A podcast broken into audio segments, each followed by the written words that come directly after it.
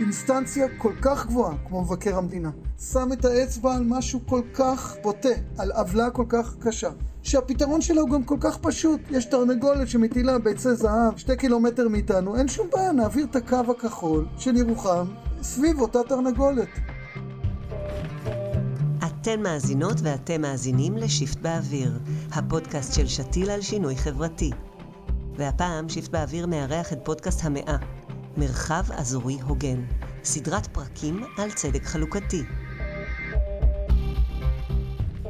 היי, אתם ואתן על פודקאסט המאה. אני עמרי קפלן. שאלתם את עצמכם למה יש רשויות עשירות ורשויות עניות?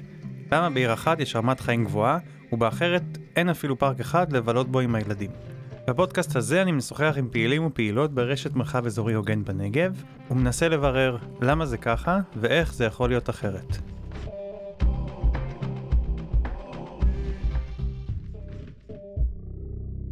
בפרק הזה נסתכל על מקומה של התארגנות אזרחית במאבק לצדק חלוקתי, דרך הסיפור של ירוחם ומועצה אזורית רמת נגב. כדי ללמוד מקרוב על המאבק שניהלו הירוחמים, על שינוי שטחי השיפוט והחלוקת ההכנסות מהקרקע, יצאתי לדבר עם אורי ליברטי, תושב מעורב בירוחם, שהיה ממקימי ומובילי פורום תושבי ירוחם לצדק חלוקתי ותכנון אזורי.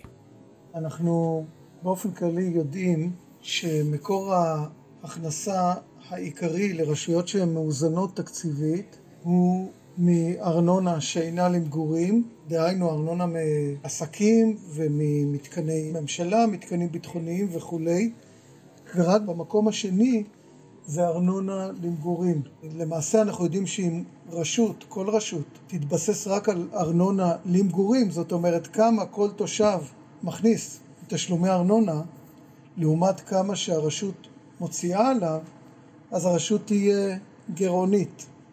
ואם יש רשות שרוב הארנונה שלה היא ארנונה למגורים, המדינה לא אמורה לסייע? רשות שאין לה מספיק מקורות של ארנונה שאינה למגורים, היא רשות שנזקקת להשלמה תקציבית ממשרד הפנים, שזה מה שאנחנו מכירים ויודעים, מענק האיזון המפורסם. דא עקא שמענק האיזון המפורסם של משרד הפנים הוא לא לגמרי משלים את כל הצרכים. זאת אומרת, אה, אם אני עכשיו אעשה איזשהו זום אין עלינו בירוחם, לכאורה לא היינו צריכים להתלונן, כי מצד אחד לא היה לנו מקורות הכנסה מארנונה שאינה למגורים, או לפחות לא מקורות הכנסה מספקים מארנונה שאינה למגורים. אבל משרד הפנים משלים, אז מה אנחנו בוכים? אבל האמת היא שמה שמשרד הפנים משלים זה רחוק מאוד מאוד מלכסות את הצרכים האמיתיים של לתת אה, שירות איכותי לתושב, לכן אה, כל עוד אין מקורות הכנסה מספקים מארנונה שאינה למגורים, אז הרשות תמיד תהיה במרדף אחרי הכסף, תמיד תהיה במצב של חוסר ביכולת שלה לתת את סל השירותים לתושב, ותהיה במצב לא טוב, שדורש תיקון. על הפערים בין רשויות דיברנו גם בפרקים הקודמים. ובכל זאת, לטובת מי שמתחיל מכאן, בואו נתעכב על זה עוד רגע. מה הביא ליצירת הפערים בין הרשויות? יש פערים בהכנסות בגדול בגדול כי הקלפים חולקו בנקודת זמן היסטורית באופן לא שוויוני. מה שהפריבילגים היו רוצים להגיד, או מנסים לטעון, נרטיב שמנסים להגיד, שיש פערים בהכנסות, כי יש רשויות שמתנהלות יותר בחוכמה ובחריצות, וראשי הרשויות שלהם יוזמים, ולכן הם מביאים אה, הכנסות, והעניים אשמים במצבם, הם לא מביאים. אבל אנחנו יודעים שזה לא נכון, שהפונקציה העיקרית שמשפיעה כאן היא פונקציה מבנית, שקשורה לאותה חלוקה היסטורית בין רשויות עירוניות למועצות אזוריות.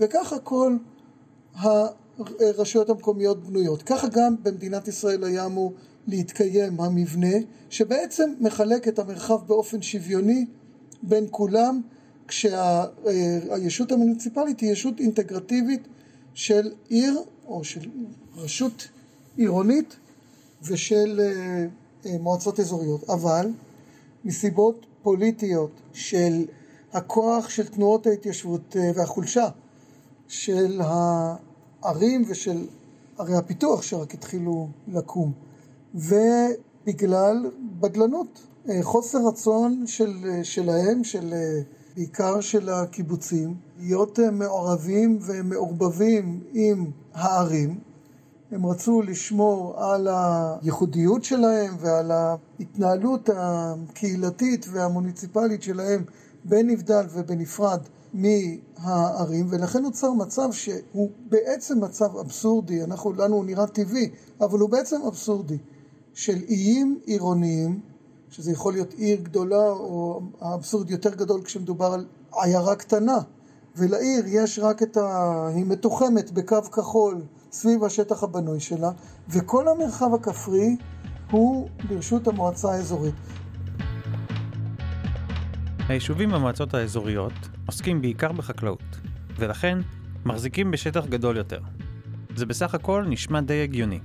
בעבר היה לזה גם איזשהו היגיון, או היגיון לכאורה, שקשור למאפיינים התעסוקתיים. המרחב הכפרי דאג לפתח את השטח, הוא באמת, היו לו גם אה, שדות חקלאיים, והייתה איזושהי רלוונטיות, ולעיר לכאורה לא היה צורך בשליטה על המרחב. אבל ההיגיון הזה הוא גם היה מפוקפק אז, והיום הוא בוודאי שהוא התיישן, משום שהחקלאות היא כבר לא המשלח התעסוקתי העיקרי שם במרחב הכפרי, ומה שהם עושים שם, זה בעצם הפך את היישובים הכפריים מיישובים חקלאיים ליישובים קהילתיים. אבל השליטה במרחב הכפרי נותרה אצלם, ולכן בעצם כל מתקן, בין אם זה מתקן מסחרי, כמו הביג, אה, או כל מיני מרכזי אאוטלט למיניהם, בין אם זה מתקן אה, ממשלתי, בין אם זה מתקן של מקורות, כל אה, מתקן צבאי, בסיס צבאי, כל דבר כזה שקם במרחב הזה, הוא אוטומטית מניב את ההכנסות למועצה האזורית, בעוד שברשויות העירוניות מתקנים גדולים, אנחנו לא מוצאים אותם שם, אנחנו מוצאים אותם במרחב הכפרי. כשמסתכלים על התמונה הגדולה, יישובים חקלאיים מתחילים להפוך את הקרקע לסוג של נדל"ן ומצליחים להגדיל הכנסות. בעוד שהאפשרות של יישובים עירוניים ליהנות מאותן קרקעות פשוט לא קיימת. אני מבין שמה שהביא אתכם לצאת למאבק היה דוח מבקר המדינה משנת 99. תראה, מבחינתי המאבק באמת מתחיל באותו דוח, למרות שאז הוא אולי נזרעו זרעי המאבק, הוא לא התחיל כמאבק גלוי. אני באופן אישי, כשיצא הדוח הזה, אני הייתי מנהל פרויקט שיקום שכונות בירוחם, עבדתי צמוד מאוד לראש המועצה דאז מוטי אביצור, והייתי להוט לקרוא את הדוח. עלעלתי בהמשך הדוח, ואז פתאום ראיתי את הדבר הזה. ובהתחלה אני מוכרח לומר, לא האמנתי למראה עיניי, אה, מכיוון שהנתונים שם היו כל כך קשים, והם נאמרו בלשון מאוד לא מכובסת. כבוד השופט גולדברג דיבר בשפה מאוד קשה על עיוותים בחלוקת העושר האזורי, והוא הביא מספרים שמראים איך בעוד ירוחם אה, גדולה פי שתיים מרמת נגב, והצרכים שלה גדולים פי עשר מרמת נגב, אה, אבל רמת נגב מקבלת יותר מפי עשר מאשר ירוחם פר תושב מארנונה שאינה למגורים, כשהיא מקבלת פי אינסוף מארנונה של מתקנים ביטחוניים, מכיוון שירוחם מקבלת אפס והם מקבלים כך וכך עשרות מיליוני שקלים. זה היה פשוט מזעזע לקרוא. הנה, אני אקריא חלק מזה. אומר כבוד השופט גולדברג, חישוב ההכנסות לתושב מארנונה בגין מתקנים ביטחוניים צבאיים מעלה שככלל נמצאות המועצות האזוריות בראש רשימת הרשויות הנהנות מהכנסות, שכן אוכלוסייתן מועטה והכנסותיהן גבוהות, ואילו ערי הפיתוח נמצאים בתחתית הרשימה. כך למשל הארנונה לתושב בגין מתקנים ביטחוניים צבאיים במועצות האזוריות חבל אילות ורמת נגב בשנים 97 עד 99 הייתה בממוצע יותר משלושת אלפים ש"ח לשנה. בה בעת רק לשלוש ערי פיתוח מחוז הדרום שולמה איזושהי ארנונה בגין מת, מתקנים ביטחוניים צבאיים, אה, מצפה רמון, באר שבע ודימונה פחות מעשר אגורות בממוצע לשנה לתושב. היה להן שטח, אבל הטענה של הרשויות האזוריות שהן עובדות קשה כדי להביא את התעשייה לפעול בשטח שלהן.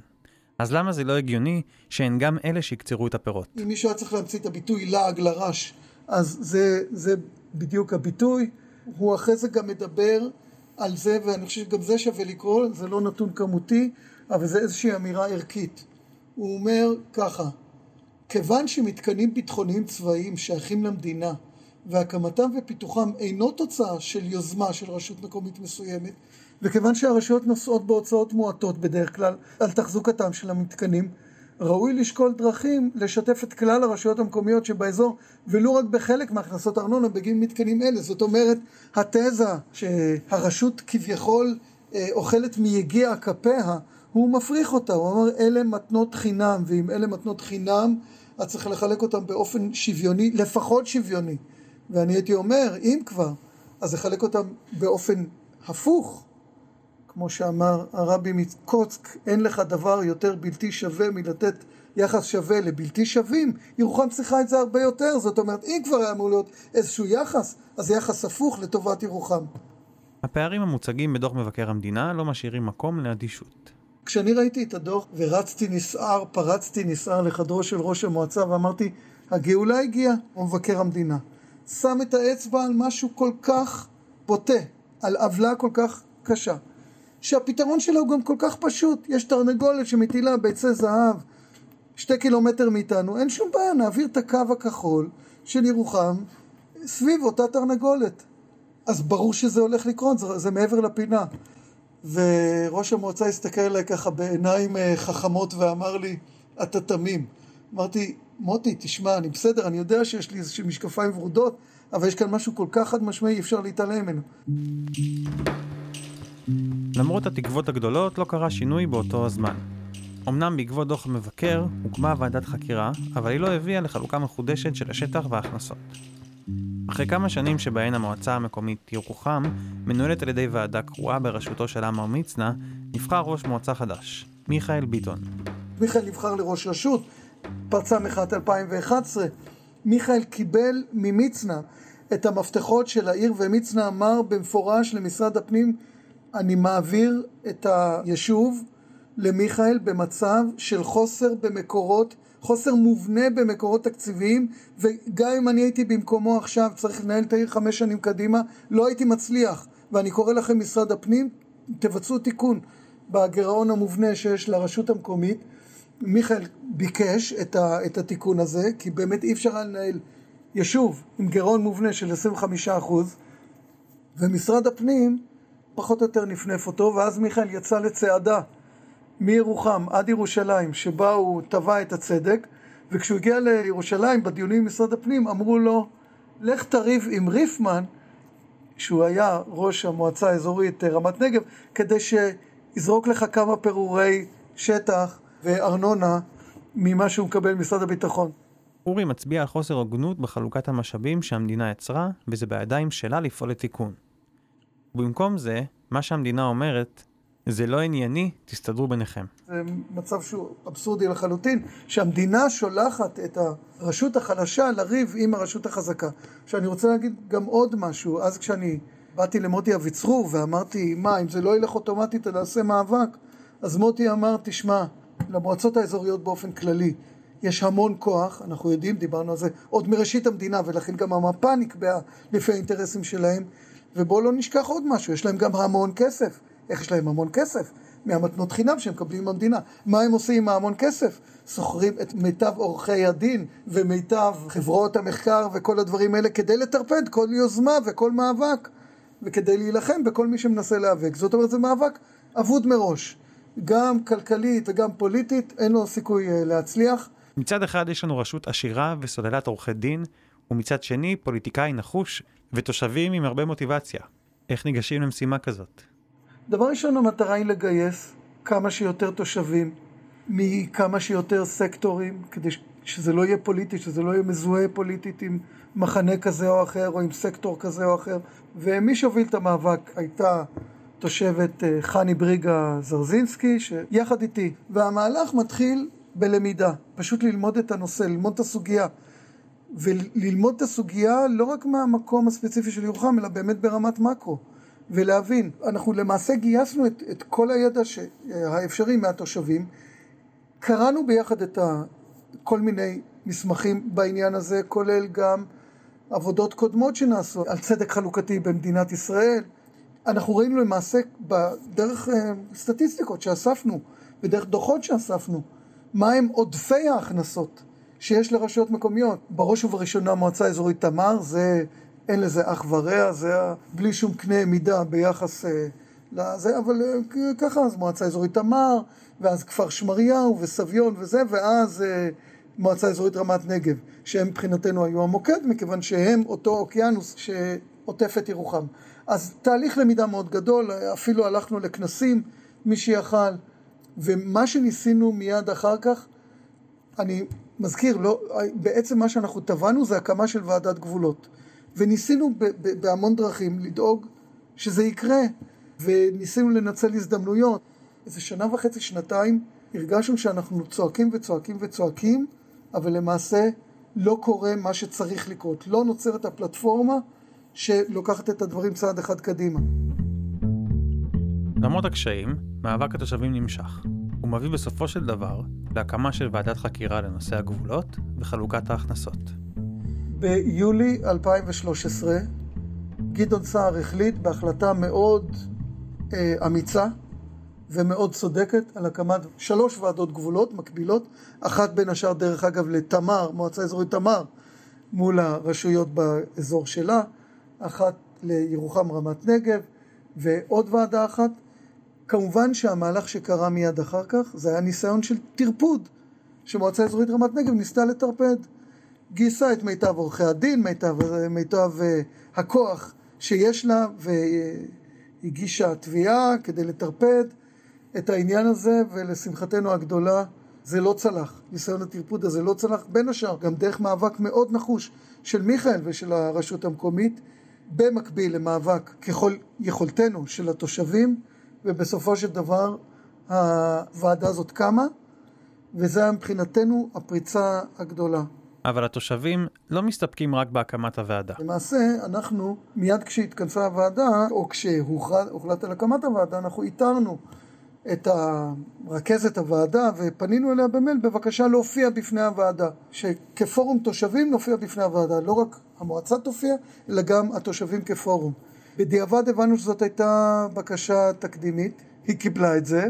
ואנחנו נערכנו ונתנו שם בוועדה, א', אנחנו הגענו לכל מפגשי הוועדה כסוג של כלב שמירה, להראות אנחנו כאן, אנחנו יושבים, מיכאל ייצג את המועצה ואנחנו, גם כשלא הופענו, אנחנו פשוט ישבנו שם והראינו נוכחות, זה היה חשוב, והיו גם שני מפגשים שבהם ניתנה לנו הבמה ואנחנו הופענו והצגנו שם אה, מצגות מאוד מפורטות ניסינו לתת את הבמה בהופעה גם לכמה שיותר תושבים מתוך הפורום כדי שיציגו גם זוויות שונות. דיברתי קודם על מקומות שונים שאנשים באים מהם.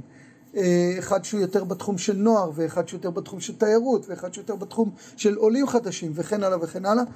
אה, ואחד בתחום הכלכלי שניתח את ואחד אה, אה, שהציג את נוסחת גדיש ואחד שניתח את כל הפרוטוקולים של מועצת רמת נגב בחמש השנים האחרונות כדי להראות שהם מקבלים המון כסף ומרוב שהם לא יודעים מה, מה לעשות עם הכסף הם עושים איתו חגיגות בעוד שאצלנו אין תקנים לעובדי רווחה חיוניים וכן הלאה. וזה לא נגמר כאן. אז עשינו את הדבר הזה וההופעות האלה מאוד הרשימו את חברי הוועדה יזמנו פנייה, שלחנו מכתב לכל בית אב במועצה האזורית רמת נגב מה שאנחנו אמרנו להם זה, חברים, אנחנו לא רוצים להיות יריבים, סך הכל אנחנו חיים באותו מרחב.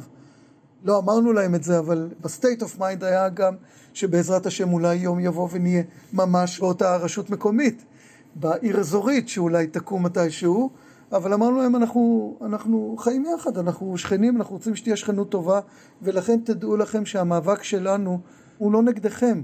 המאבק שלנו נגד התנהלות בלתי ראויה ובלתי צודקת ולא הוגנת שראש הרשות שלכם בחר להוביל. ומה שאנחנו מבקשים זה שאתם תפעילו מהמקום שלכם לחץ על ראש הרשות. להיות יותר הוגנים ולעשות איזושהי חלוקה צודקת. אה, אנחנו במנשר ששלחנו אליהם במקור שקלנו להכניס את הכותרת לא תחמוד אחרי זה החלטנו שזה בוטה מדי המרנו את זה בפסוק צדק צדק תרדוף ושם גם אה, הכנסנו גרפים והראינו איך שבעצם ההכנסות שלהם רק הולכות וגדלות וגדלות ואנחנו דורכים במקום בעוד שהצרכים שלנו הרבה יותר גדולים וכן הלאה. נעשה כאן מהלך מיוחד ששווה להתעכב עליו. חברי פורום התושבים בירוחם מניחים שתושבי רמת נגב רוצים צדק והוגנות בדיוק כמוהם. ומתוך ההבנה הזאת יוצרים פנייה ישירה לדיאלוג פתוח, והזמנה לשותפות עם מי שבקלות היו יכולים להיתפס כיריבים. זה לא שנוצרה בעקבות הפנייה שלנו תנועת התנגדות המונית אה, של התושבים שם לריפמן, אבל אני חושב שזה גם פעל את הפעולה שלו, ואני חושב שיותר מזה, היה בזה מסר חשוב להמשך. וזה שוב, אני כל הזמן מזכיר את תנועת המלקחיים, הרשות והתושבים שנותנים כל הזמן קונטרה אחד לשני. המהלכים שתוארו עד כה, המכתבים, ההשתתפות בוועדה, הפעילות של ראש המועצה, כל אלה מובילים את המאבק משולחן הוועדה להידברות ישירה. ריפמן באיזשהו שלב התחיל להרגיש שהוועדה הולכת לפסוק בעדנו ונגדו, ואז זה אילץ אותו לחזור למיכאל. דרך אגב, מיכאל בראשית בראשית הדרך הוא פנה לריפמן, והוא אמר לו בוא נחלוק, וריפמן גלגל אותו מכל המדרגות. אבל עכשיו ריפמן פנה למיכאל ואמר, אתה יודע מה, בוא נשב ונגיע לאיזושהי פשרה, וזה באמת מה שקרה. עם לא מעט לבטים ודילמות, פורום התושבים מגבש עמדה ביחס להצעת הפשרה שמונחת בשלב זה על השולחן. אמרנו, רגע, אבל זה פחות מחצי ממה שהיה מגיע לנו באופן אמיתי, אז למה שנסכים? אבל באיזשהו שלב השתכנענו שנכון במקרה הזה גם להיות חכמים ולא רק צודקים, מכיוון שאם היינו הולכים עם הצדק שלנו עד הסוף, סביר שבאמת הוועדה הייתה פוסקת לטובתנו, אבל אז ריפמן, עם כל הכוח שלו והיכולות שלו, היה ממוסס את היישום של ההחלטה. כי אם אנחנו חושבים על המשך שכנות טובה עם תושבי רמת נגב, אנחנו רוצים שזה יהיה ממקום שלא נכפה עליהם משהו שבעל כורחם, אלא בעצם משהו שהושג בהסכמה. במסגרת הפשרה הזאת, עיר הבה"דים הועברה, שטח עיר הבה"דים הועבר בשלמותו לירוחם, כולל מסדרון לעיר הבה"דים. היה גם הסכמה שכל מתקן שייבנה במרחב בעתיד תהיה בו חלוקת הכנסות בין אה, רמת נגב לבין ירוחם וגם על מתקנים קיימים, גם עוד כמה בסיסים צבאיים, תהיה בהם חלוקת הכנסות. אורי מצביע על כמה מפתחות להצלחה של מעורבות אזרחית במאבק לצדק חלוקתי. דבר ראשון אני מוכרח לומר, לא הכל בשליטתך. אני דיברתי על זה, אמרתי קודם בהתחלה, כי אם לא היה לנו ראש רשות שבנקודת זמן מסוימת החליט לצאת למאבק, אנחנו לא היינו אה, כתושבים יוצאים למאבק הזה. זאת אומרת, צריך להיות כאן נחישות גם ברמת ההנהגה המקומית, שפוגשת איזושהי נחישות ברמת התושבים כדי לעשות את הדבר הזה. בעצם הגדרנו לעצמנו שלוש סיבות למה צריך פורום תושבים ולא להסתפק במאבק של הרשות המקומית. וכמו שאמרתי, ברשויות חלשות אין להם, אין, לירוחם אז לא הייתה יחידה אסטרטגית, לא היה לה כסף לעורכי דין מהשורה הראשונה שיובילו, לא היה את כל הדברים האלה, לא היה לכלכלנים שיעשו מחקרים, והתושבים עשו הרבה מהעבודה. שתיים, גיבוי ציבורי, כדי להראות שבעצם המאבק הוא מאבק של כלל התושבים ואין כאן עניין של מחנה פוליטי ספציפי ברשות. ושלוש, לשמחתי לא היינו צריכים אותו, אבל לפעמים כן צריכים אותו, כלב שמירה על הרשות. במצב שבו התושבים נחושים אבל הרשות מאבדת אנרגיה או מתהפכים אינטרסים, צריך שהתושבים יהיו כלב שמירה על הרשות, במקרה שלנו זה לא היה נחוץ. בפרק הזה שמענו כיצד מעורבות אזרחית יכולה לחולל שינוי. ראינו איך תושבים לוקחים בעלות על הידע, והופכים אותו לנחלת הכלל ולכלי מרכזי במאבק. ואיך בדרך הזאת גם משנים את האופי של המאבק, ממאבק לעומתי, שבו ניצחון של אחד הוא הפסד של אחר, למאבק רחב יותר למען צדק וחלוקה הוגנת של משאבים. הפודקאסט הזה מבוסס על עבודת מחקר ולמידה של שותפים ושותפות ברשת מרחב אזורי הוגן בנגב. אני הייתי עמרי קפלן. את הסדרה הזאת אני עורך ומפיק יחד עם חברי צוות שתיל, הקרן החדשה לישראל. אסף רז, גלי בסודו, שירה איתן, גלית יחיה צפדיה ומירנה קציר. עריכה בפועל, ניר לייסט. מוזיקה מקורית, דוד פרץ. את שאר הפרקים של הסדרה תוכלו למצוא בשיפט באוויר,